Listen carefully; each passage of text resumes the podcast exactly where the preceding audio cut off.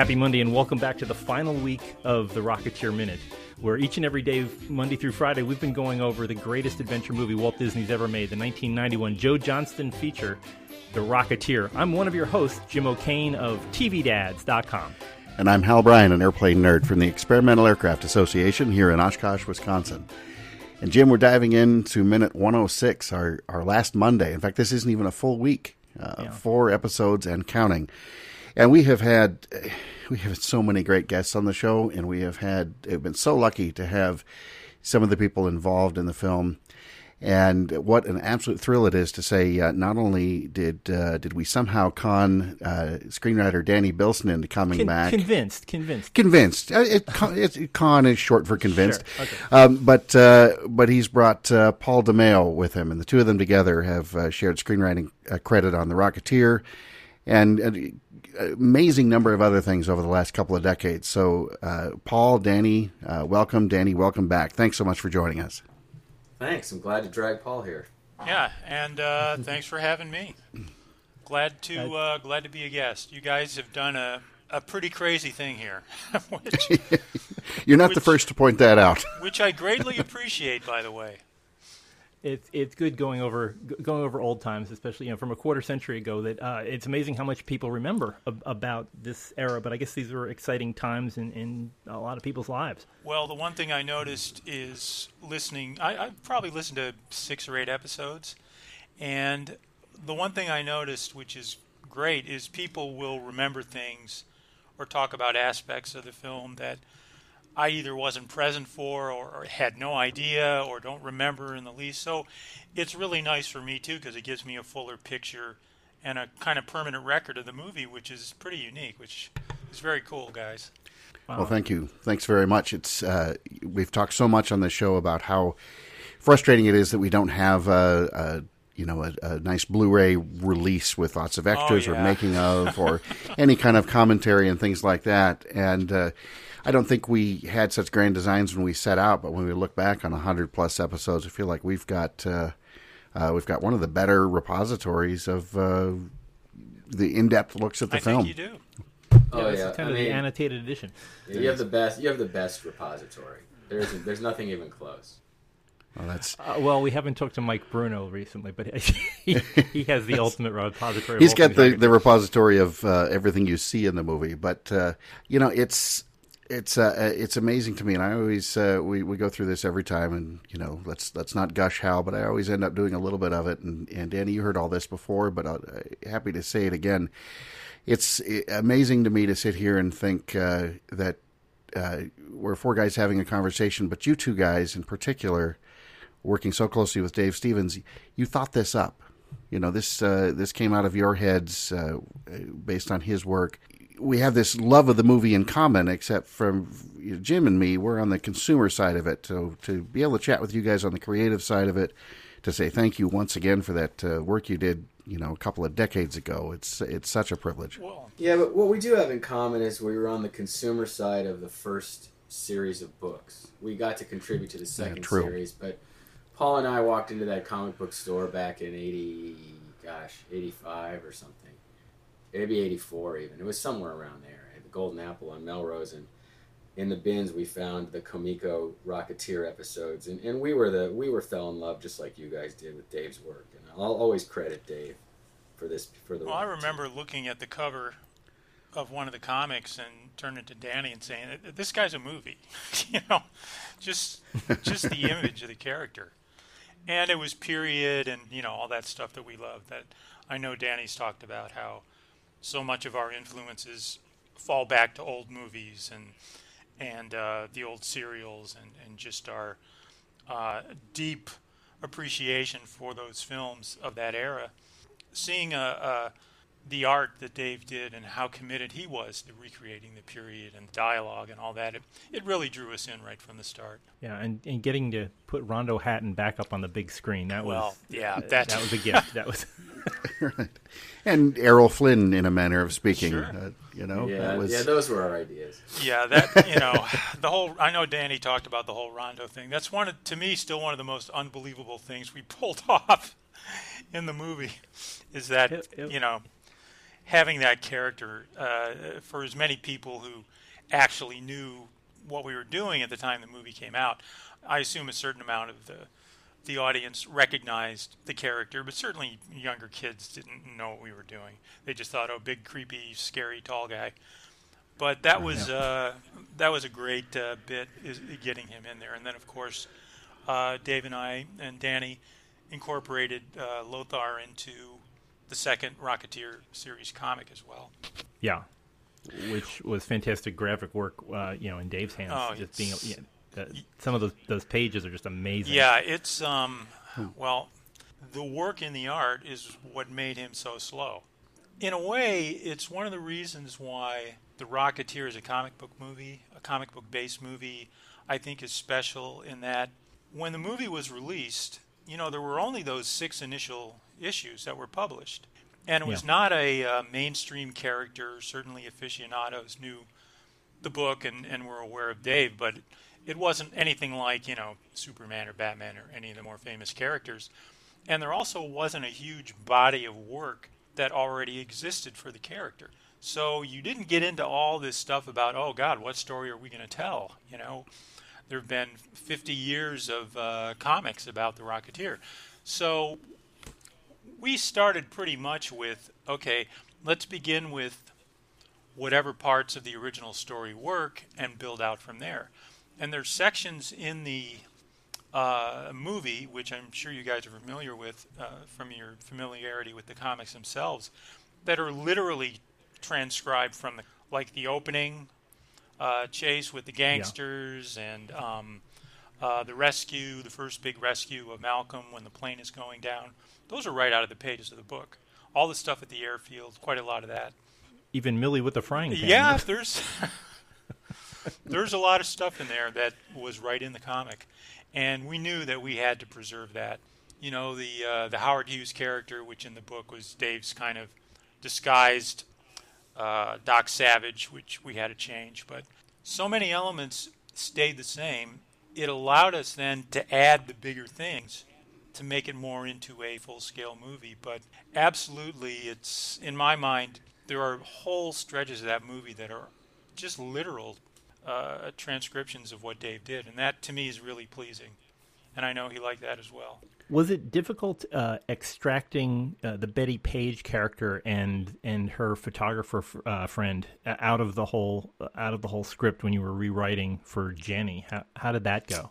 Well, my memory of that is I don't think we ever had the cheesecake plot with the photographer. Danny, did we even have him in the earliest versions of the of the story? I don't think we did.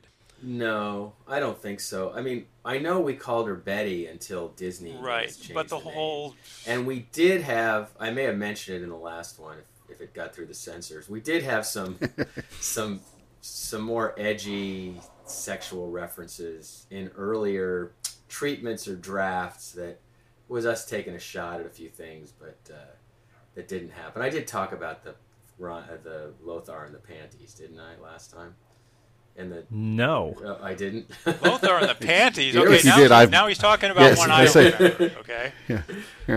if you did, I blotted it out because it was traumatic. So we might as well dive in since you've opened the door.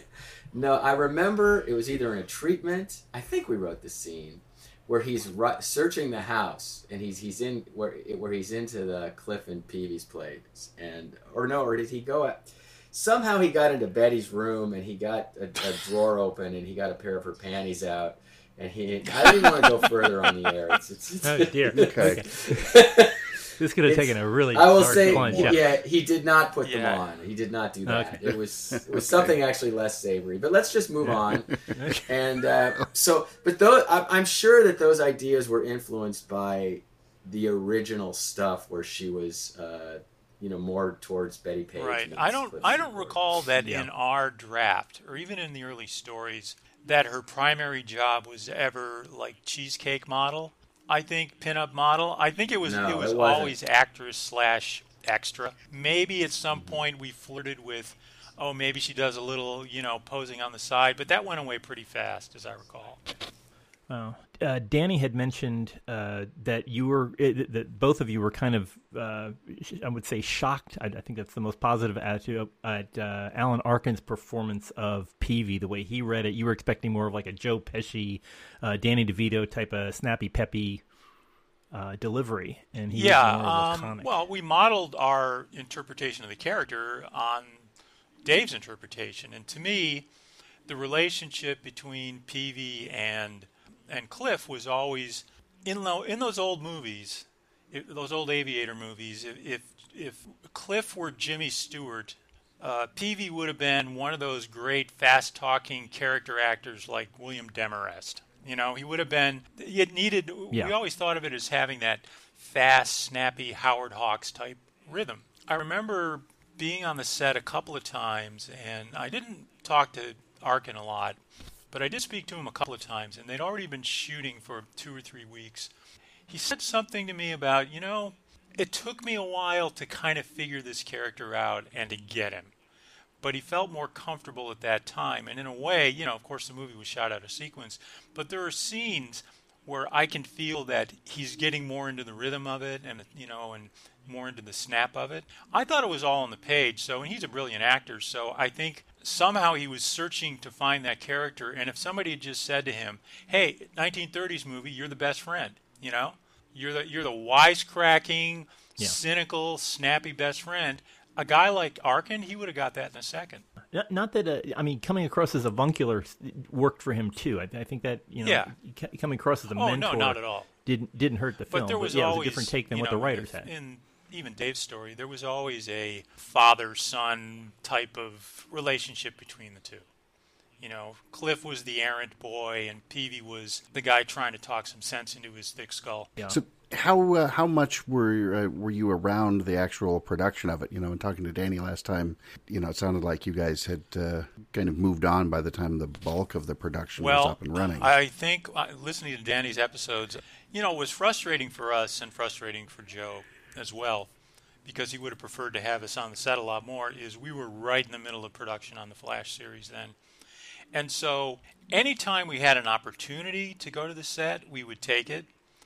And certainly when they were shooting on the Disney uh, sets, on the stages, on the lot, because we were at Warner Brothers, that's five minutes away. So when we had time, we would run over there. Um, I remember going to see the Zeppelin exterior set, which was where was that, Danny? Vasquez Rocks out there somewhere near Magic Mountain, I think.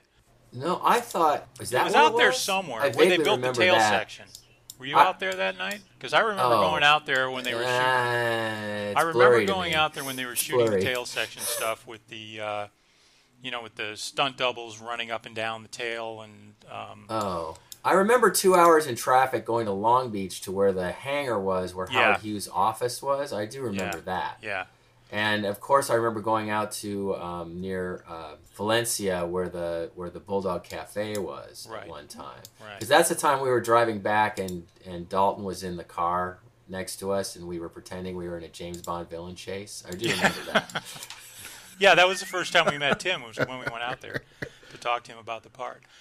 And you know, he's I remember that Danny was talking about, uh, or you guys were talking about uh, when Dalton went into the German accent in the Zeppelin um, gondola.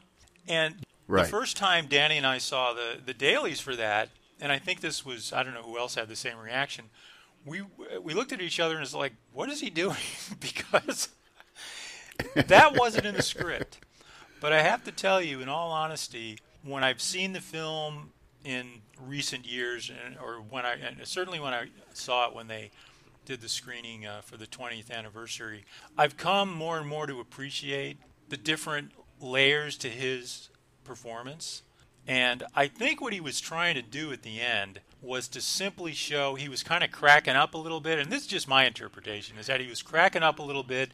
All facade falls away, and this is who I really am the German who's faking right. the accent and I'm dropping it. But there was another thing that Tim wanted to do, and I remember talking to him, and Danny, I think, was there, and of course, and I think even Joe Johnston was there, and he had this idea in his head that Sinclair should be falling in love with Jenny during the course of the story. And I think it ended up, and we didn't agree with that. We thought, look, this is just a mission. I mean, maybe you're a guy that thinks she's attractive, you're going to work her, but we don't really see the character literally falling in love with her as part of his psychosis or whatever. But I think it's all it all yeah. just played as subtext. There's nothing really overt in the movie where that's happening. Well, you can see it in the club when he's having dinner with her and he's all yeah, but you could also just interpret. Yeah, I remember you, that. Well, and when, when he's holding up the negligee and stuff like that, and he's talking about how desperately he wants to see her in and all this other stuff, he wasn't. It didn't seem like acting. It seemed more like he was getting. Or he was getting just into getting it into it because much. he was like Errol Flynn, and he liked sleeping with a lot of women. you know, I mean, yeah, I, I always just there's always that. Yeah. Yes, not unique to Errol Flynn, but certainly part of that. Certainly part of that actor's reputation. And you know, in his right. house, there was there was all in the actual Errol Flynn's house. And uh, I remember, Danny, we talked about putting this in the script.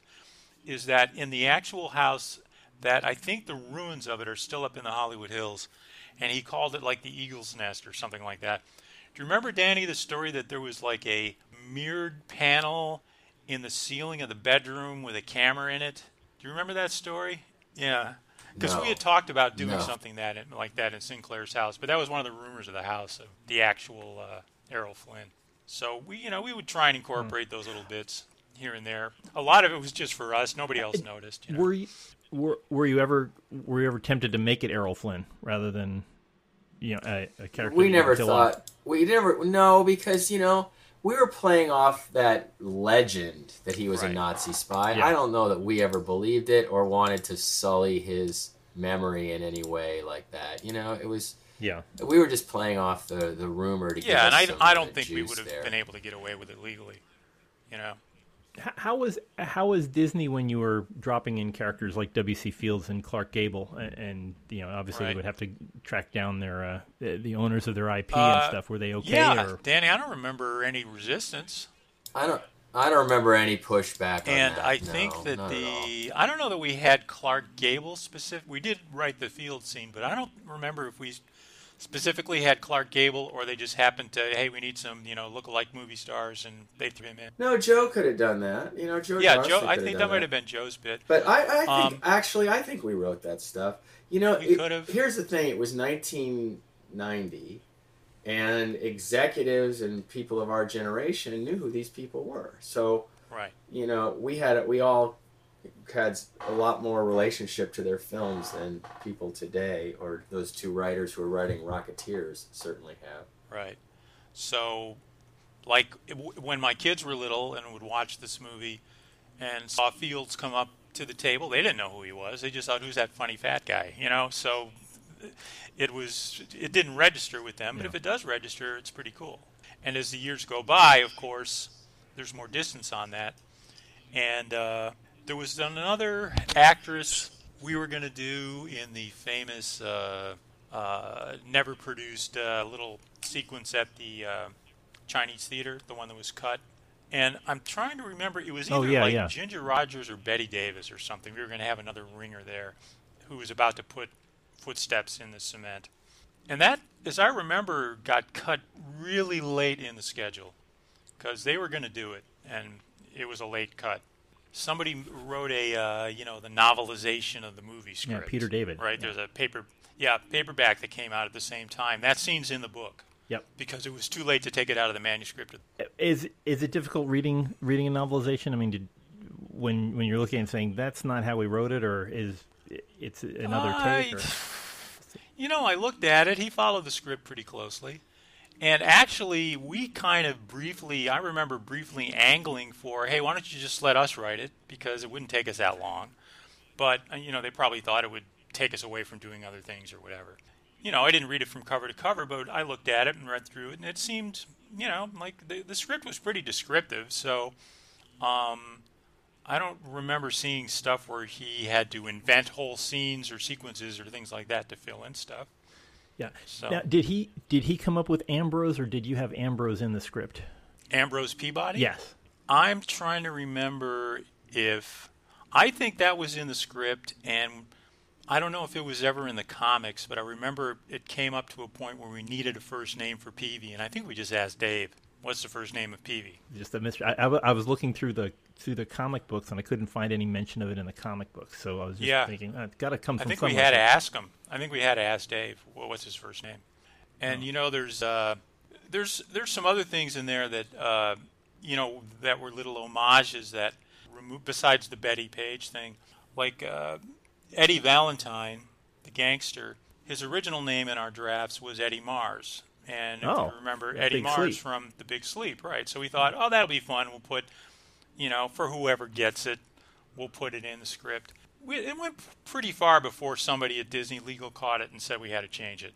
Yeah, and Warner so Brothers okay, like and we much. thought we we thought we'd slip that one in, but we did manage to get in uh, the guy driving the car at the beginning. Chase Wilmer. Wilmer, yeah, from Oh yeah, the Gunsel. the Gunsel. You got it Yeah. exactly right.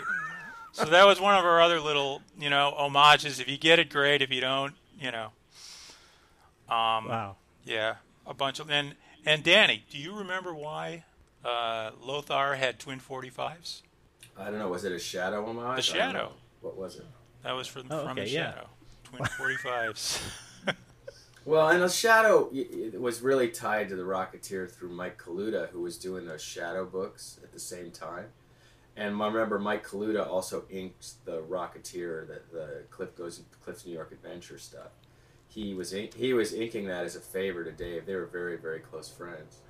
There were no uh, uh, uh, spirit references. I was thinking there might have been some of those, uh, since they had No. both. They, they were they were in you know double header uh, comics together. Mm, Yeah, but Yeah. we not from us. there was Okay. there is another. I, I was talking to Danny about this yesterday. There is another homage in the film. The very last scene in the film, where the kids are running around playing, you know, Rocketeer to the rescue.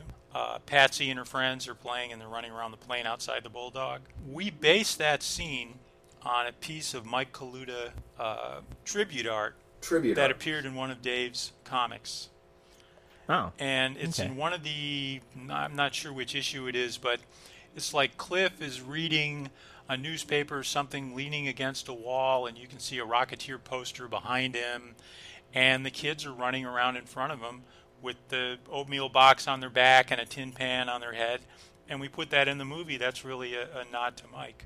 the original uh, there was a, there was I think it was in one of the scripts and I, we had talked about this the other day there uh, when uh, as they're running around we'd see Patsy uh, kind of overshadowed by a pork pie hat with uh, with Lothar but it was actually another kid was that in the an original draft I'm trying to remember where I'd seen that uh, That's earlier. not familiar. I'm not sh- it, it was it turns out that it's another it's a kid wearing a pork pie Oh, hat okay. and um, I don't know if that came from uh, now. I- Now I don't remember if it was in the novelization, but it was from it, somewhere. Somebody had a had a version of that where it, it looked like you know Lothar's come back, and only it's just you know the kid, and then she she chases after Lothar, or the kid is Lothar. Yeah, I can't remember without looking at it who who's chasing who in the scenes, whether the other kids are dressed as gangsters or whatever. I don't remember in that scene. So that was uh, there's another bit. Uh, I'll test Danny's memory. I don't remember exactly what the numbers are, but when uh, the FBI agents go to uh, Bigelow's office and find him dead, and uh, they pick up a piece of paper that he left behind where, oh, it looks like he left an address. And this is what has led Lothar to Cliff and Peevy's house, all right? And the numbers are something like 1637, thirty-five. 1635. Danny, do you remember why we use those numbers? Yeah, I think I told this story in the last Did when you? I was doing a podcast. Yeah, it was our extension at Warner Brothers. Right. Yeah. Yeah, I gave him a couple of our little Easter eggs in there, including Mrs. Pie. oh yeah, Mr. F- of course. and and you know to this day, uh, Joe Johnston laughs about that one. He says, "I still can't believe we got away with it." Uh, wow. Are are Fitch and Wooly from anywhere, or is that uh, from uh, Dave's original? Um, I think he had some FBI guys in the in the comic, but I don't think they had specific names. That Yeah. was just us doing, you know, two old movie style G-men, you know, two contrasting guys, and and the two actors who played them were were really good. You know, Uh, I remember having a conversation with Ed Lauter once where he, he was telling me, he cornered me and he said, You know, I love the script. I love using all the old slang and the dialogue and the lingo. It's just a lot of fun for me. And uh, we just based them on, you know, old G men that would be in a 1930s. You let them Yeah. waltz. Yeah, yeah. Um, and and I think Danny told the story how we'd get these notes from these kind of endless, endless notes from Disney during the many years of writing the script. And it, sometimes it would be more slang, less slang. You know, then three months later, put more period slang in it. We love it. You know, it's, so we tried not to make it too cartoony. So that it would sound because you, you reach a point where if you put too much in, it sounds like a parody. Um, so we wanted it to be fun and feel natural enough without going overboard. And I think it was balanced by characters that were more realistic in the way they acted and reacted, like uh, Terry O'Quinn playing the Howard Hughes character. Um, because, you know, Bigelow, of course, our great friend Jon Polito, who unfortunately passed away last year, um, he was perfect. I mean, Polito was exactly Oh, yeah. the guy in the comic book. And uh, we used Jon several times in some of our other projects, and he, he was the greatest. I mean, what a what a character actor. He always, to me, is like a guy from the 1930s. He could have been in one of those movies. And he just chewed that Yeah. part up, and it was so great to see his dailies. Always made me laugh. I was trying to figure out. We were talking uh, with Danny last time about the next, the sequel to this would have probably been the New York Adventure or some version Well, of, of uh, Cliff's New York. Adventure. Yeah, the sequel, right. What I remember with Dave and Danny and I talking about it was yes, we want to take him to New York because Dave's idea was we got to see the Rocketeer flying through the great famous architecture of New York. You know, I want to see the, the Rocketeer flying around the Empire State Building and, you know, over the Brooklyn Bridge and all that stuff. What the plot was going to be, I really don't remember. It would have probably had some tie-in to what had happened in the previous film. I don't think we would have been stressing pre-war stuff.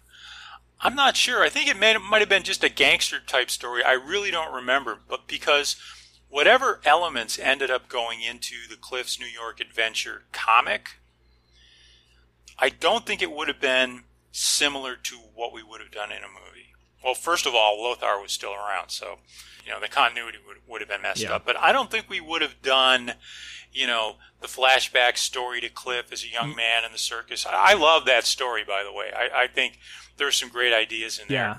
But I don't think that would have been the movie. You wouldn't have gone to Atlantic City or any of that. Well, maybe we would have, would have done that. Yeah. You know, that would have been cool. Yeah, you, would- Um, you would have beat Boardwalk Empire by a decade at least. Yeah, yeah. But I don't remember there being anything, you know, when we made our deal or, or, or talked about making the sequels where we had written up like, you know, three or four paragraphs summarizing what that second film would be. No, you know, we never got Yeah. that far. That's my recollection. And the third one, that. who the hell knows? But the third one, I think, like Danny might have mentioned, I'm sure the third one we would have taken him into the thick of the war. yeah, it would have been Captain America basically. I mean, it would have been. Yeah, kind yeah, of it would have been Captain America, which was, you know, when I saw Captain America, the, the first one that um, that Joe directed, I, I, it was right before. I think they had just finished it because he showed a, a sequence from it or a trailer from it when we had the Rocketeer 20th anniversary screening. So it was right before the release of the film. And when I saw the movie, I said, you know, this is, it kind of to me feels like a sort of spiritual brother, let's say, to the Rocketeer, just in the tone, Yeah, and maybe wish that he had done another one. yeah. I think it, would, You know? it probably would have looked like all the. Uh, uh, the the war propaganda posters at the end of the at the end of Captain America. I'm picturing that's how the that's how Oh, the yeah. whole movie would have been. And Yeah. That would have been the perfect sensibility for it. So, uh, Paul and Danny, I I don't want this to come across as a as a as a cruel question, and I, I mean, I, so I, okay, well then, Hey, cruelty is, uh, you know, our state of say. mind. We got, yeah. we could deal with um, it. but if uh, we've we've all we've we've touched on the possibility of a sequel, and, and there's been this some announcement of the Rocketeers and things out there now. Right. But if you guys were going to write a sequel now uh, and set it, say, Uh-huh. you know, call it 30 years after after the original, do you have any idea what what that story might look like? I have my idea. What do you think, Danny? Well, uh, well, I would say something a little bit different. Is that, and maybe I mentioned this last time. Is Paul and I wrote a, a graphic novel called Yes. Red Menace. Huge fan. place in the 50s Huge fan over here. Oh, thank you. That, that, Thank you. Thanks. That that that for us was the spiritual sequel to the Rocketeer. Because if you remember by the end the kid can fly. And it was Los Angeles. It was uh, you know 15 years later 12 13 years later. And the tonally we were doing the same things. You know we, we were it was very um, it mined the period. Even the Birdman of Oh, right. Alcatraz was a character in it if you recall and for us, I always felt that that was the spiritual sequel to The Rocketeer. Um, if we were going to do it, a sequel, like if like if they had come to us a few years ago, which of course never happens, if they had come to us and said um, we wanted to do another one, the first thing we would have said, well, how old is Bill, right? And because it's 25 years since then, can we use Bill? Do we have to hand it off to a younger Rocketeer, or do we play a last hurrah story? Because we kind of like those. As a matter of fact, I probably mentioned to you guys that our, our most recent feature script is about uh, Vietnam veterans in their 60s who go Yeah. back Right. into Cambodia. Um, that's sort of a treasure Sierra Madre thing. Um, so we like last hurrah stories, but you know, a lot of it, like those writers told you, Disney would have had some ideas about what where they would want to go or not want to go. We probably would have had to pitch three to five different versions. But you know, one thing about us is we always like verisimilitude. So we would have tried to say, well, can we get Bill? Can we get Jennifer? Can we, you know, how many of the people can we? How close can we make it to that 25 years later? And then, you know, Paul and I did talk about this actually. Now my brain is sort of rolling around to it, and I'm sure we would have done a Cold War thing. Yeah, I mean, you could have done Bay of Pigs. You could have done, you know, Cuban Missile It would have been late fifties because by the oh, sixties, Oh, 50, yeah. it started to not feel. You know, the language changed a lot, and it Yeah. started to certainly, certainly, we wouldn't have done anything post nineteen sixty three, post the Cultural Revolution. So of the sixties, we would have wanted to stay in the Like Eisenhower sort of land. G- the, yeah, the G whiz G whiz feeling of the period. The other thing is Dave Stevens' next project that he wanted to do was he wanted to do a thing in the fifties about uh, hot rods and strippers and crime in fifties LA, and um, I definitely remember him talking to us about that, sort of more getting into because you know the Bettie Page era really was like the fifties. Yeah. And Dave was fascinated with that. And and I remember seeing Ed Wood and thinking, well, that was kind of the closest thing that anybody ever got to what what Dave wanted to do. I remember thinking that when I saw it, because remember Dave had a relationship to that sort of. His first wife Right, was Brinke even a, Stevens. you know, kind Yeah. of B No, I, I Yeah. think the 50s would have been a great era, the mid 50s, and or even you know towards the end. But I would have kept it in the 50s. I think you know I agree with Danny. It would have been great to keep Bill and, and Jennifer present in the movie, um, and maybe the story is about it's either a last hurrah story or maybe he at, at some point in the film you know they've got a kid or he's got a nephew or there's a neighbor kid whatever and you see it getting handed off you know?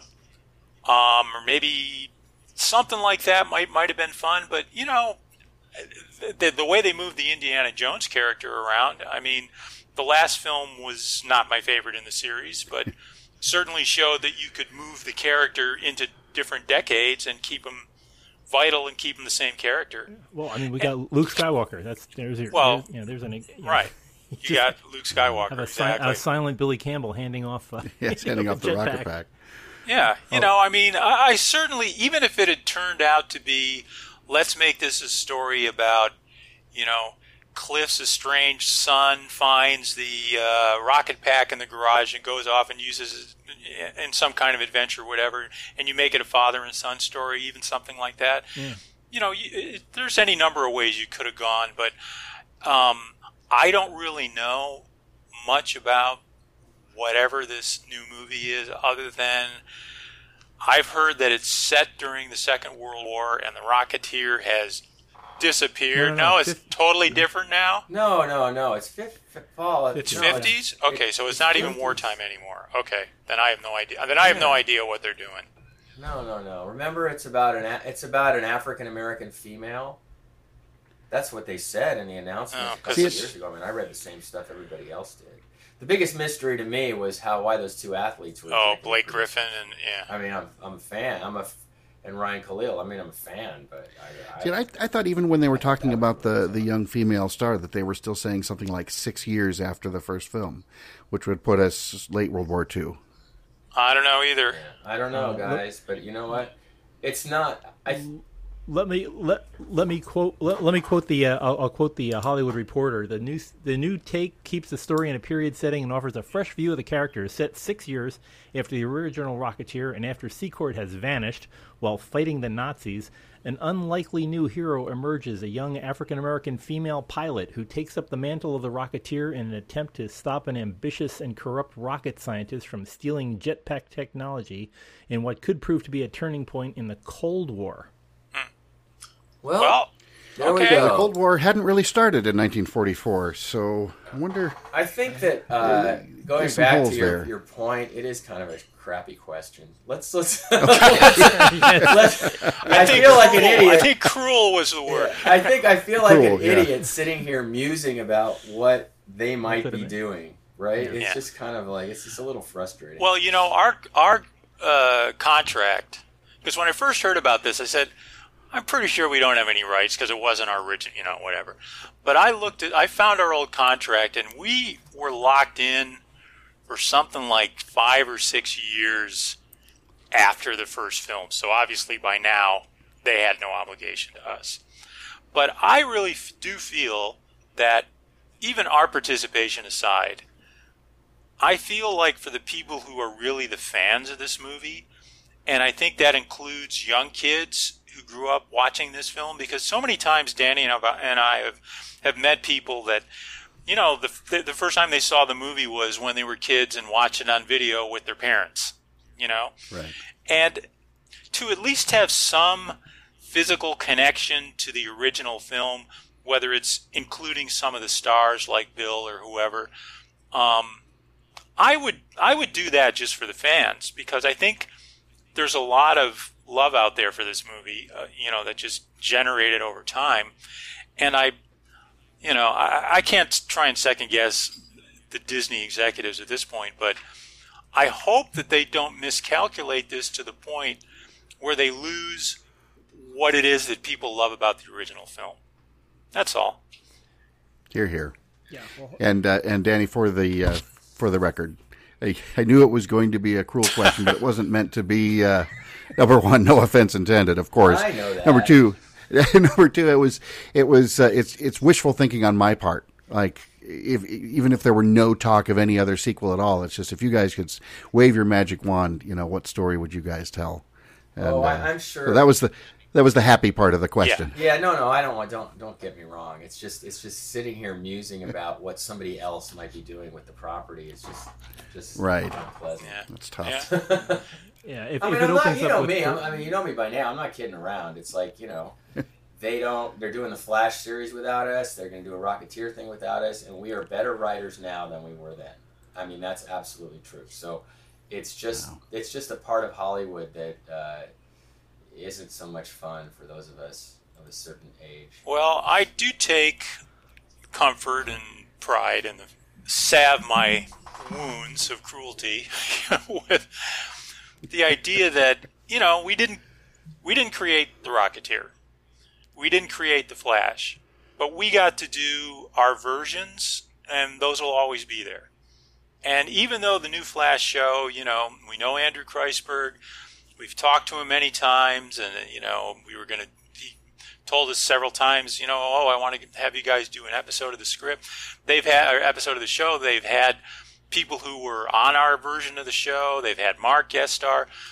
Obviously, there's a huge influence stylistically from our show in that version. And even that to me is kind of weirdly satisfying, even though I feel like we got weirdly kind of put on the other side of it. That's our version. And just like there's going to be uh, another three versions of The Flash with all these various uh, feature films, and there's been, you know, 20 versions of Superman or whatever, you do your version, and that's yours, and nobody can take that away from you. So I'm okay with that.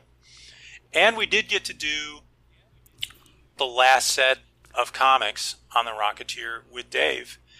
And that's all there are.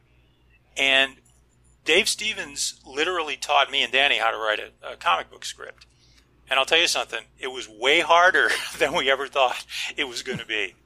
It's an extremely hard format, but he taught us how to do it. So I'm grateful to him for that as well because we took what we learned from him and were able to write other comics from that. What what do you love most about the Rocketeer from a writing standpoint? What what is it in the Rocketeer universe that that captures you that that you're there because of this? Well, I'll say, look, I think there's three parts to it that were mine. One is superhero. I would say that's not the inspiration for us, for me, for me. Um, the other is aviation, which um, really appreciated. You know, Dave and Kaluta were huge aviation fans, like you guys. But and the third one really, and this was the one for me, was movies of the 1930s. That was the access point. That was the pleasure. That was the passion. Was being able to um, express and participate in our own appreciation for the films we grew up on, watching on television in the middle of the afternoon. And I and you know I still look at those films as comfort food. If I'm ever feeling down or something, I'll go back and put in a Bogart movie, a Jimmy Stewart movie, or my favorite Gary Cooper movie. And just seeing it in black and white, it takes me back to the kind of pleasure I derived from it as a kid watching it on TV. And that was my access point, and that's what I love most about working with The Rocketeer. And again, I said to you guys last time when I've seen the film, and Zone Troopers is similar in this way. I don't know if anybody would ever let us get away with that direct kind of period dialogue again that we got away with there, and and that's kind of unique about it, right? You even mentioned you know a couple of lines of dialogue in this conversation, but my access point and sort of the real inspiration and, and the stuff that's most fun for me, and I have a strange feeling Paul's going to say the same thing, was the films that we grew up with, those films of the of the 19th. Yeah, it's that's absolutely true one of the things I love about the movie is because I grew up reading superhero comics, and I always liked heroes that had human foibles. You know, I love Superman, but I love the Superman stories the most where he was vulnerable somehow, you know? And the idea one thing that's really works and it's in it's it's in Dave's comic but one thing that I really like about what happens to the character of the Rocketeer of Cliff, the arc of his character, to use the old, you know, familiar term, is that Cliff starts out kind of a brash, selfish guy. He doesn't want to give this thing up. And Peevy's like his Jiminy Cricket, right? Peevy keeps saying, Cliff, we got to turn this thing in. We got to, it's not right. It's stolen. But Peevy gets dragged into it too until they're over their heads. But Cliff's whole idea is, hey, this thing, I know it's not ours, but we're going to use it to make some money and get ourselves out of hock. And in the course of the story, it's very simple. He has to realize what's the most important thing to him. And that's Jenny. And that's something that uh, the through line of that character, that's something that I always really liked. It's a very classic through. And he doesn't start out as, uh, he's, you know, he's got charm, but some of the things he does are not entirely likable at the beginning. His attitude. Yeah. yeah, the arc was it was very intentional that he starts out selfish and learns to be a hero through uh, helping his friends. And I and I think I seem to remember that, and we haven't talked about him in this conversation. I probably did in the others, but you know, Bill Dear, the original director, had a lot of influence on this on the Rocketeer as well, and I remember him saying that to us while we were writing that that theme that, that I just said, as well as I know Bill wrote that line about. Uh, oh yeah, that's he absolutely did. He absolutely wrote that line. Yeah, that was a great line. Yeah, and he he you know he um he actually showed up at the 20th anniversary thing too, and he wasn't on the panel or anything, but Paul and I sort of dragged him backstage and and had him hang out with everybody because he was an influence, a creative influence into the Rocketeer film as well. Who got, you know, I have no idea why he was replaced as a director. I don't remember. What I do remember was they were excited about Joe Johnston because of Honey, I Shrunk the Kids was a big hit. But I don't remember, like, Bill having problems with them. But you'd have to ask him because I did. Did you ever try to get him for a Rocketeer Minute, Bill Dear? Uh, I tried reaching out. I never got a response. Mm. But uh, Bill, if you're out there listening, please, you know, we'll do bonus episodes. To, we're we're we happy to do it. Will. He spent years in development with us on the on the yeah. project, and I remember yeah, being up at his did. house many many times. Uh, I can tell you. I, I mean, Danny, uh, your memory may be different than mine, but I there's a couple of things that I remember that came from Bill besides that line, and I I'm I remember Bill saying we were talking about, you know, the big second act action scene. And we always knew we wanted to go to a nightclub in the movie because one of the things that I always love about old movies, especially film noir or whatever it is, a Bogart movie, is when they go to these nightclubs in these 30s and 40s movies because they're always spectacular, right? And I think it was Bill's idea who said, we've got to have a scene where we trap him inside and he's got to fly around an interior and all the havoc that ensues. And he said, like a fly in a bottle. And that line is actually in the script. Somebody says, we'll trap him like a fly in the bottle. And that's my memory is that the inspiration for that scene actually came from Bill. Um, yeah. And, uh, I, well, I, I, I remember him saying we gotta. I no no no. I, he did. Sure. I remember him saying sure we got to get him trapped inside. He did. He contributed. And then all you know the various gags and bits with the nets and all the stuff. And as Danny I know explained to you, there were a million other bits in there. And I think somebody, because I listened to some of your other podcasts, I think somebody had a question about. It might have been one of you guys, Jim, Jim or Hal, uh, asked about, well, whatever happened to the mermaid in Eddie's office, right? Well, in the original script, they had, this is one of the things that was cut. That fish tank was supposed to get a bullet in it, and all the water pours out, and she comes flying in a wall of water down the steps, and you know, it was all it was all a big stunt. Yeah, that was all planned. All that got uh, cut when they when they came in and cut the schedule down on Joe. That I remember, and I probably talked about this before. The amount of days shooting in the club, um, as I recall, uh, they thought he was going over budget and they said we're cutting like half the days out of the nightclub yeah. and i remember him being furious uh, joe johnston and there was so a lot of those bits had to get cut in simplifying that scene and frankly i wish they hadn't done that i, I really wish that um, that because that scene in the script if you ever look at the script was uh, was really one of my favorite action scenes that we've ever written and it's it still pretty big but it was more elaborate. Yep. Remember the, was, the, palm tree? He may turn into a battering ram and all that. I yeah. mean, you know, there was great stuff. I was I was watching all through the night the other day, and I was and I was thinking that Gloves Donahue, the, the Humphrey Bogart character in that, could easily have been Eddie Valentine. And I was just thinking, if you had only had Eddie Valentine's mother there telling. Uh, but anyway, but such was not the case. Uh, but yeah, good, good on its own. It it just I, it I was just amazed at how much the whole Gloves Donahue gang fighting the Nazis. It, it was it was almost parallel of uh, you know getting out there and doing the right thing, even though. He's busy running yeah. a, another operation. Well, you know that was always part of. It was always part of the story that at the end, the gangsters were going to turn on Sinclair because Eddie hated his guts anyway and we're going to find an opportunity yeah. to turn on Sinclair, and join up with the G-men at, at the end. I mean, that was always part of the plan, you know. Um, but there were different versions where I think we even might have had a an early version where Eddie didn't make it to the end of the movie. I don't remember. We had a bunch of other Eddie scenes that were eventually cut out. And I think Danny talked about how the original inspiration for Eddie actor wise was was someone like Joe Pesci, you know, a firecracker, right? And what we Yeah. were going for was this contrast of characters. Was Eddie as this guy who had come up from the streets, and even though he's wealthy, and even though he's running this huge crime empire, what he would never be able to have is the kind of polish that a guy like uh, Sinclair has. And that to me was the abrasion between these two characters. And um, uh, that got lost somehow. I mean, Sorvino's a great actor, don't get me wrong. But I do, I do think that casting him in that part kind of threw that balance off a bit.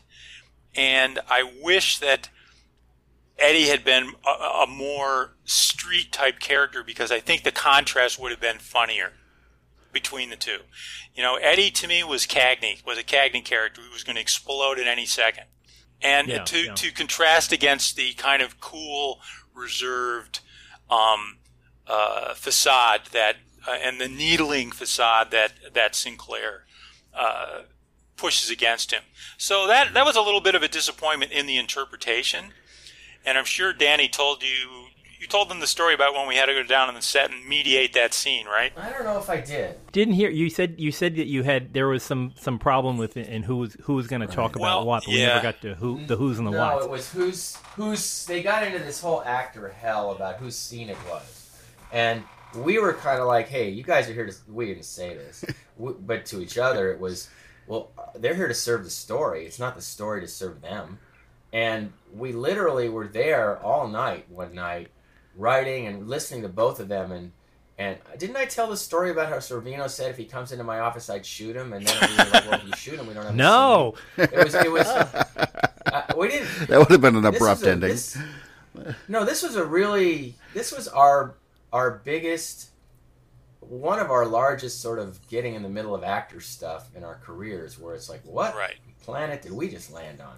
Because the scene made sense to us, but between those two guys, it felt to us like who's the power in the scene? And I oh, remember so that so that number three jerk line when he's throwing the cigar that's heartfelt. Oh, yeah. Yes, and and we we were we were there and we were rewriting the scene and we didn't know what we were doing because it's like, okay, he says he's not powerful. All right, so we made Sorvino more powerful. What I remember is rewriting the scene, going back to Warner Brothers because we had to do our show, and then like the next morning getting a call saying, okay, now Dalton doesn't like it. no, it's true. You- It's true. Really, and I was I, I've never I'll never forget this because it was like this is madness to us because somehow it got maybe whatever they were tired or they were overly emotional. I don't know what was going on, but this kind of stuff happens on film sets, and we, and I wasn't directing and Paul wasn't, and we were just sort of coming in and out. And other people might have more insight into this, but our writer's point of view was this is nuts. I mean, it's like it's not about whose scene is it. You know, it's about the story and serving the story to propel it forward. And they got all caught up in who, which character was more powerful, which to us Right. was madness. I'm telling it. That's what your recollection is, right? Paul? Yeah, exactly. Well, because the in terms of the plot and the, the forward movement of the situations in the plot, this scene is about Sinclair going into Eddie's office and telling him, you know, you got to find this rocket pack, and uh, uh, if you don't, I'm going to shut you down. And you know who the and, and it's really about you've got to find the rocket. You've got you working up. He's in there to chastise Eddie. And Eddie says, "Yeah, I can make a couple of phone calls." And this is, you know, pretty much from the original script. He says, "Yeah, you know, I can make a couple of phone calls myself." And he says, you know, the line, one of my favorite lines in the script. He says, "And who are they going to believe? You or the number three box office star in America?" And he goes out, and the whole idea is that yes, at that moment, Sinclair has the upper hand. He has to, or the story can't move forward.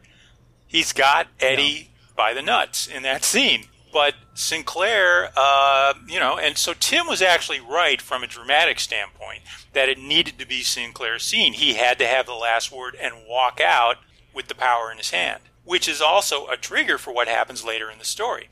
Because, you know, 10 minutes later, Eddie's whole uh, club gets shot. You know, um, it, it's just, it's all part of the careful building that we tried to do between those two characters and the tension between them. So being called into the set in the middle of the night to try and fix this thing, we were like, well, we don't even understand what the problem is. dramatically, you're supposed to be at odds. You don't have to be at odds in real and life. And dramatically, just... one of the characters has the upper hand here. You can't both have the upper hand, or there's no scene. you know, so.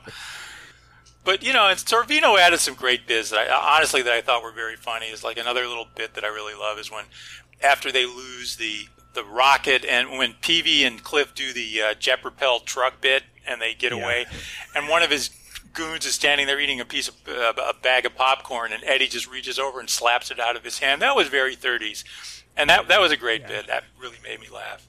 Get in the car. That whole yeah. um, who who who came up with the "Go Get 'Em Kid" uh, tagline at the at the end of uh, Eddie's appearance? I don't know if that was done on the set or in the, it, it was probably in the script. I don't remember. Mm. I don't know. It's a little cheesy. I don't think. I think it worked the way it's they perfectly did it. cheesy. Yeah. It's perfect. Yeah, no, I, I don't remember writing that. They might have Um, just done it on the set.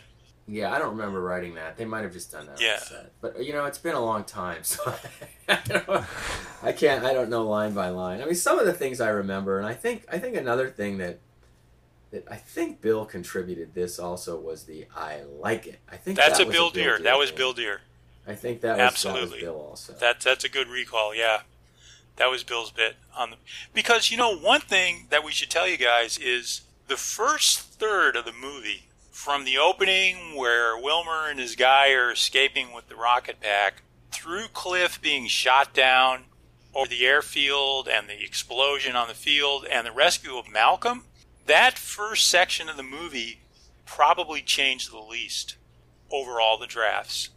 And uh, Yeah, well, and it's From as part Yeah. of the original. That's in yeah, the comic. Yeah. those Yeah, are the yeah, two yeah. big sequences that are literally from you know the opening and the rescue of Malcolm are almost you know taken directly from the comic.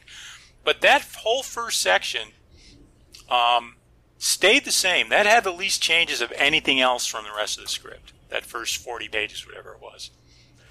And did uh, you, go did you add anything significant once production started? Were there any rewrites into the? I mean, other than the you know the scene between Eddie and uh, uh, and Neville.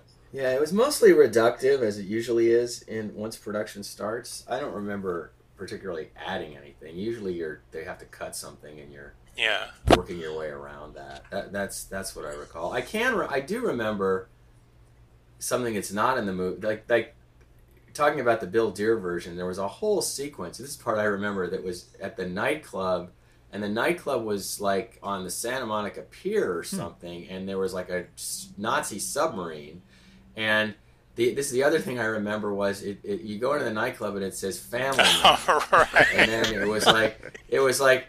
No, it was like, it, but it was really a gathering of all these Right. mobs, and it was like, we welcome the five families: the family from Kansas City, the family from Cleveland, the family. You know, it was like there was uh, there were versions of this. You know, because Paul and I, uh, six years of development, we did a lot of versions of this movie, especially when we had director changes and stuff. So, but I, I, I certainly remember there was a draft fully written with that whole all the mobsters are gathered at the uh, right. at the nightclub, which was And by there the was- ocean.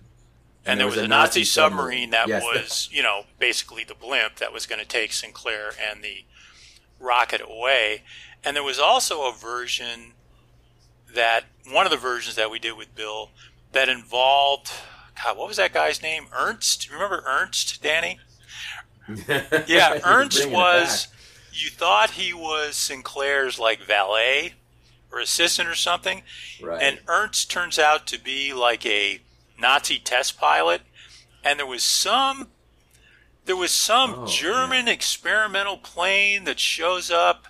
Oh, like the Yeah, wasp that's in the that's in the. Yeah, uh, exactly. Yeah. I think it was inspired by that. Wow. And there's a chase between the Rocketeer and that plane where Ernst is trying to shoot down the Rocketeer and I don't remember if that led directly to the submarine thing at the end, the U-boat chase, or whether those were two separate versions. But I remember the experimental aircraft. Yeah, but we wrote all of Yeah, these. these were all like, written we out. Wrote, these were not just. These were all completely scripted. These these versions. There was a lot of development Yeah, on this you, thing. you, you And had I a mini series here that you could. Yeah, well, you know, it's part of Yeah. script development, and I think at being at the end of the Rocketeer minute here, it's and you got us. It's kind of fun to talk about all the other versions that Wow. never happened. It's kind of I think Right, it's appropriate. right. I, I mean- I don't know. I don't know what the licensing would be like, but if you ever came out with a Rocketeer compendium, put me down on the. Uh, first, I, I, I Yeah, can see no having a giant. You know, here's version A and version B of the script. That would be amazing to see. Well, I think we have some of the earlier versions of the script. You know, hard in Yeah, we do. paper copies. The one we definitely have I talked to you about before is with the ending with all the Oh, yeah. uh, Yes. the air to the air to ground battle. Yeah. That it wasn't just the Zeppelin; Oh, it was yeah. all the The Mojave and all Desert the ending. planes, and the and it was all the and the gangsters were moving in cars on the ground. This, that that one, that was always my favorite ending. Which probably I don't remember why it was chucked. It could have been taste. It could have been budget. You know things like that. But that one. Um, if, if, if I was ever going to show anybody what I thought our best written version of the script, God, what I wouldn't give to have seen it. that. All those airplanes again. Yeah. yeah, Oh, Well, that was the other thing that was, Yeah, well, rem- remember was- there were Dave Yeah. and Mike, Yeah. the big aviation. and nuts. what was so cool about the movie was that they had all those planes. yeah. You know, Yeah. and they had a big search for a Gee Bee replica. It was very, you know, and um, I mean, of course, there was some CG in there, but there was a ton of, you know, all the air race stuff, real planes. I mean, that was you'd never do that for real now. You know, you'd do it in like Dunkirk. You'd have some, you know, dummy bodies, and the rest of it would be CG. You know, but it was that was extraordinary to see the detail. And and I, you know, I don't know if if Danny talked about at all about you know just the visual look and design of the film, but you know the stuff that Jim Bissell did is extraordinary in recreating. I mean, the recreation of that kind of golden, nostalgic California 1930s with a little bit of grit was fantastic. Well, you know, that's You one of the funniest things about it because when I watch uh, a movie, I'm trying to think of an example. The best one I've got is pretty dated, but I think of something like The Great Waldo Pepper. Uh, you know, as an aviation guy in particular, one of my very, very favorite films. But when I watch that now, to me, it's uh, you know, it feels like two levels of a period picture. It's you know, it's set in the 20s, but it's still a very 70s movie. There's still a I lot of that mean. that sort of Yeah. pervades it. But I have to, to say, I'm not just blowing smoke here, uh, but The Rocketeer never once has ever felt like a 90s movie to me. When I watch The Rocketeer, it's uh, it, it's just a movie from 1938. It just happens to have better color than than most of them. Uh, everything about that rings, you know, rings true start to finish. And I don't. I, I wish I could articulate exactly exactly Yeah, what it doesn't- It doesn't throw you out of time. It's like when you're watching, Right. uh, you know, it's like when you're watching a '70s movie about the '30s and everybody's got shaggy hair. yeah, like, exactly. minute, That's Well, the, the that Waldo was- Pepper kind of yeah, thing. yeah, yeah, yeah, Yeah. Yes, it was very meticulous in on all levels. You know, hair, makeup. Uh, uh, it was The- Marilyn the right Vance kinda hats, did wardrobe, whatever, yeah. right? Marilyn Vance was a wardrobe, yeah, and you know, just all those things. They were very careful, and you know, uh, I think Bill probably told you. Bill Campbell told you the story of his uh, audition where he, he came in with the haircut. Yes. Yeah. Yeah. You know, because it's you're right about the hair. Because I'll see movies from the 70s or the 60s, you know, like Dr. Zhivago, right? I love David Lean, so does Danny. Everybody in the movie looks great, but Julie Christie's got 60s hair and makeup, and it just throws me right off, you know? It's like, what the hell? Commit! you know? Oh God, amen to that. Yeah, so or it's like you see, you know, some of these great John Ford movies, uh, these westerns, and you know the females have got you know way too much makeup on, and John Wayne looks like a cowboy full of dust, and everybody else looks wrong, you know. Yeah. And but but I think the details they carried him through 100. percent There's no um, anachronistic dialogue. We were really careful with that. Um, everything. All the all the sets, the feel of the di- you know, you go on the Bulldog Diner and you can picture, you know, you, you don't have to say, okay, that's a set. It's it, it looks like you're really back there. Well, yeah, but also, you know, they were they were canny enough to build it so it doesn't look like it was built yesterday. You know, I mean, it's and the costumes were beautiful. It was great. It was also a, it was also Right. an exterior interior set. It wasn't the out the exterior was just out at Indian Dunes and the interior was on a stage.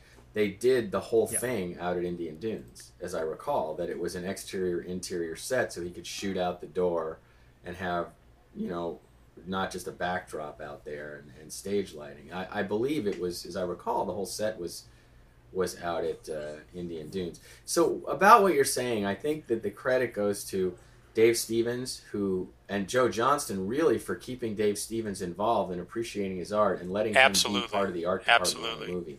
I think I think that has something to do with it, and the other part has to do with them letting us keep our dialogue and appreciating it and letting it be a movie where they talk like a 1930s movie. And I think that that's why it feels like a brightly colored, you know, 1930s movie shot with 1990s cinematography and effects. Is that Joe Johnston? And I don't know if he had to fight for it or not because we weren't close enough to it. But having Dave as part of the art department made a humongous difference. And then not having somebody go through the script and rewrite all our dialogue and turn it into contemporary. I'll be shocked if that Rocketeer script is has period dialogue. I'll be shocked. Well, we can hope. Yeah, you can hope. Well, who knows? You know, it's Wow. it's. Uh, who knows? Danny's right in that you can't overstate Dave Stevens' influence on the film, and he was there every minute. I mean, it was a labor of love for him, um, and he felt the pain, he felt the joy, he felt the hard work, and um, I think ultimately, you know, he was pretty happy with what we ended up with, and. I remember one time Danny and I were talking about the movie, and you know, if you're a screenwriter and you've done this a million times, and if you can look at a film and say, you know what, that's about 70, 75% of what we wrote and intended, that's pretty damn good. That that's that's a that's a high percentage. And that's how I look at the movie. There's moments where I go, ah, you know, I wish this scene had been a little more this or a little less that. But that's also kind of ebbed a bit over time, you know? Like I, I there's a lot of things when it was fresher, you know, when I saw the movie in 1992 or 1991, it was different than when I watch it now. Because I forget a lot about those things and just enjoy it and um, for what it is and for what we were able to get in there, you know. Yeah, has, has forgetting about like the paperwork and the headaches of production made it made it more enjoyable. Uh, I mean, yeah, make- I mean, you know, it, it's, it's like Danny said. You would not believe, and I think we saved some of them. Never in my life have I ever had more notes about a script. And well, we were in development, what five years? You know, I mean, the the, the notes were like unending. You thought they'd never. When are we ever going to be done? You know, and um, so that was tough. And when you look, but uh, you know, I don't think about that now. I just think about how happy uh, happy I was when they greenlit the movie, and oh my god, we're actually going to make this thing. You know, Well, I'm actually, honestly, I, maybe I said this last time. I'm happier about it now than ever because it now is more appreciated than it ever was, and it's considered. I mean, you guys have that nice thing you say at the beginning of the, your podcast, "The Greatest Adventure," but I think I know I, I really feel like of that era of the sort of Eisner Katzenberg era at Disney for live action films, it's it's one of the most beloved of the era if not the most beloved. And and the fact that they're thinking about making a sequel now, 25 years later, it, it's a legacy film. And I every time I go to did I tell you this? Every time I go to Disneyland, I wear a Rocketeer T-shirt, and I tell people I'm with jokingly. It's like it's like because I love people saying I love that movie, and I can say I wrote it, and then we can have a conversation. I'm, I have no shame about that. And I, I took a bunch of um, I was training a bunch of uh, producers from China, uh, game producers, this summer, and we took like 25 of them there. And with a translator, I told the story, and I was wearing one of the newer Rocketeer T-shirts because they made some for the 25th anniversary. And as soon as we got to the first security guard where you bag check at Disneyland, they said, "Oh, I love that movie," and I said, "Oh, I wrote that movie." They said, "Oh my god!" And the, all these Chinese and the translator is going blah blah blah blah blah, and they're all breaking up. And I said, "Okay, that's one. Let's see how many we can get throughout the day. So I, I, I honestly, my kids laugh about it, but I take great pleasure. I always wear a Rocketeer T-shirt when I go to Disneyland um, because I have so much fun with the- Yeah, the, yeah. recognition that the film now has. And it was it was a dream of ours to for Paul and I career goal to have a Disney film because we were big Disney fans. And that is like one that I can check that box and say we did that. And it's not you know one of those other films that may have been a lot more popular made a lot more money of the era of those live action films. This one has legs and has lived on. And, and all of that is I mean I have a the case on my my iPhone right now is a Rocketeer case because I got it this summer at uh, Disney World.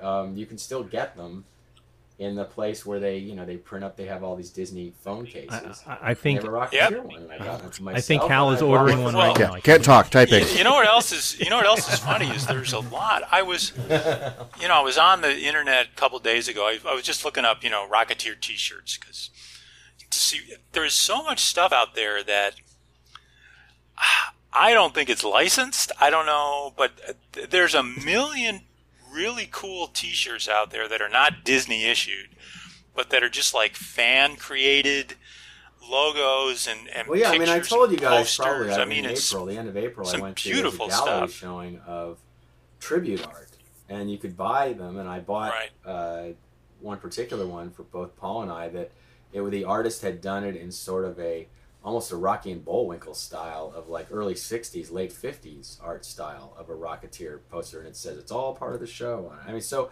the fact that there's so much legacy around it is awesome. And I may have told you before that when I was working, I was working at Imagineering a few years ago on on some Star Wars Land stuff and this other project where I was working in the park, and they would always introduce me to everyone. Well, he wrote the Rocketeer. He wrote the Rocketeer, and it, was it was uh, among the Imagineers. It's it's a well known film too. So all of that stuff is incredibly satisfying and a gift to our careers. Um, I really feel that way. Yeah, I, I, there are Yeah. there are people walking around. We we get a lot of people send us their fan art and things like that. Uh, and uh, we have I, last week we got somebody has a has a sleeve of Wow. a tattoo on their arm of, of the Wow. Rocketeer. You know, holding his arm out and uh, go get him, kid. As a- I as had uh. I had a student in one of my screenwriting classes at USC uh, last semester who showed me a picture of her brother's arm, and he had a Oh, really? rocketeer, flying rocketeer on his arm. Yeah. And so I said, "Oh, I'll give you some swag." You know, I gave her a signed comic or something to give to her brother, and he was pretty excited. I said, "That's Nice. nuts! I've never seen a rocketeer tattoo. That's pretty. That's pretty out there." Yeah. Oh, okay. okay, go Wow. check, check our Twitter feed because there's there's people sending. I'm sure after Yeah. this episode we'll have a lot more. But yeah, it's a, I mean it's just that people want to keep be a part of this whole thing, and uh, we we have more than one. Uh, uh, listener out there who build uh, things like helmets Oh, and, sure. uh, and jetpacks and You things. see some of that stuff on, um, you know, Etsy and things There was a like guy that. building a made. motorcycle. I mean, Incredible. That Yeah. Oh No, yeah. Yeah, there's a Rocketeer motorcycle. Oh, He's no. an artist. We met him at a con last, a Comic Con Yeah. last summer or a year and a half ago. He's going to drive it cross country on a tour. I've got postcard. He gave me. He has postcards, six different postcards that are hand drawn art of his motorcycle in different Rocketeer scenes and stuff. It's yeah, if we have the, uh, Oh, how there must. Be, I, I'm sure he has a website. We'll find Okay, the we'll, link we'll- and send we'll it to put you. that guys. up on this yeah, one. the Facebook group. There's a Rocketeer Facebook group that posts a lot of interesting stuff. I'm sure you guys are well aware of Yeah. that one. Uh, what's the builders one, uh, Hal? That we we received a, a couple of people uh, through through their site. Oh, the uh, the replica Yeah, prop re- forum. That's Oh, uh, yeah, the online and forum have and things not, like not that. Just, It's- not there's, just uh, props, but they also do a lot of things related to the Rocketeer. eh, But uh, Right. Well, there's even a there was even a guy there who documented his build of the vacuum cleaner. Wow.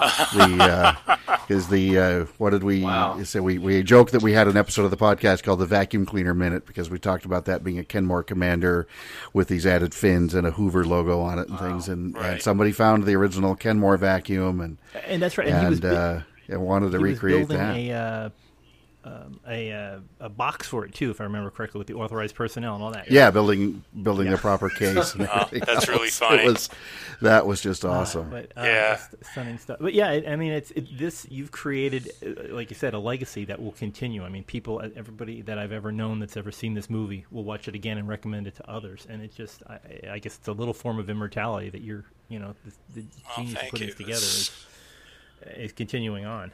Well, Well, you know, when they had the 20th uh, anniversary screening at the El Capitan Theater here in, in Hollywood, which is where it premiered, um, that was the first opportunity that I had to take my kids to see the movie on a big screen because my older daughter was about two, and my oh, my younger daughter hadn't even been born yet. I, I remember my wife was pregnant when we went to the premiere, and um, so they, of course, had seen it on television and or on you know video and stuff.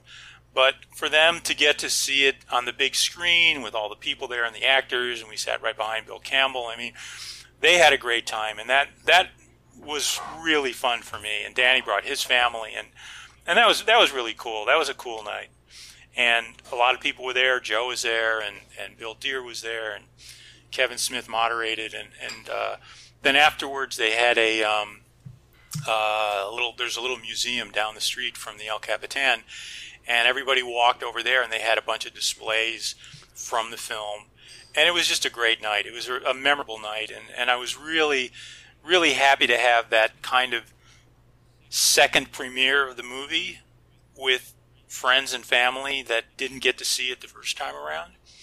So that was great. Um, that was a great night. Uh, well, hopefully there'll be uh, another one at the 30th. We'll see.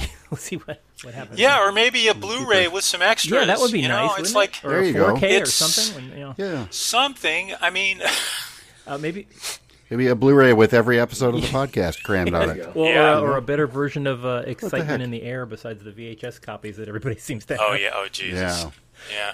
yeah. I don't know. That one always puzzled me because you'd think I was really sure for the anniversary one they were gonna, or for the Blu-ray that they'd round a few people up and do some comments, and I that was really a missed opportunity, and I don't know why they didn't didn't do it.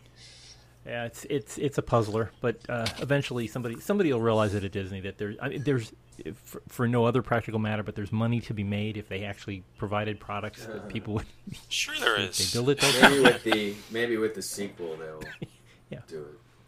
We'll, Well, guys, see. Well, well, really yeah, been yeah. Thank, thank you so much. I re- re- appreciate you for going going so late with this, and uh, thanks for helping us close out the uh, the series. No, it's it's been a pleasure, and it was great to have Paul on. And uh, Well, I'm I'm happy that I was able to join you guys for this uh, and throw my dented two cents in. Um, but it's also, you know, like I said, this is a really cool document of the movie for me and Danny as well. You know, to listen to other people's stories and and to have all this, I think it's a it's a really great thing that you guys did. It's really uh, it, it, it it's something to add to our collective memory of the, making the movie, and, and it's really nice. I'm glad you guys did yeah, it. it, it's been like a big campfire to sit around and tell stories, and I just can't believe how many people joined us at the campfire. it's been it's been quite Yeah, a, quite I a- mean, Bill was on like what ten times or something. yeah, I mean, yeah, he's- and he'll Uh, It's probably pushing Yeah, twenty. and uh, yeah. seriously, So uh, and uh, uh, hopefully we'll we'll continue we'll continue to have special ones at, special episodes on after this is after we finish here, if in case any news comes up or who knows maybe there's a TV series in this somewhere. We'll, we'll hopefully bring some back. Hey. exactly. that would be nice. Or when uh, when Jennifer Connelly comes beating down our door saying, "Please, can you do an episode with me?" We begrudgingly shrug and say, "Okay." How's dream come true? But we'll see. Wow. But anyway, thank, thank you all for being on the show. Uh, for people who would like to continue our conversation, we're always available on social media Twitter, Rocketeer Minute, uh, Facebook, facebook.com slash Rocketeer Minute, the great big website, rocketeerminute.com. Subscribe to us on iTunes or Google Play, and you can uh, keep up with us all the time. Um, but we will continue uh, closing out. We have an interesting discussion about Industrial Light and Magic tomorrow, so please join us here Tuesday on the Rocketeer Minute. So until next time, over and out.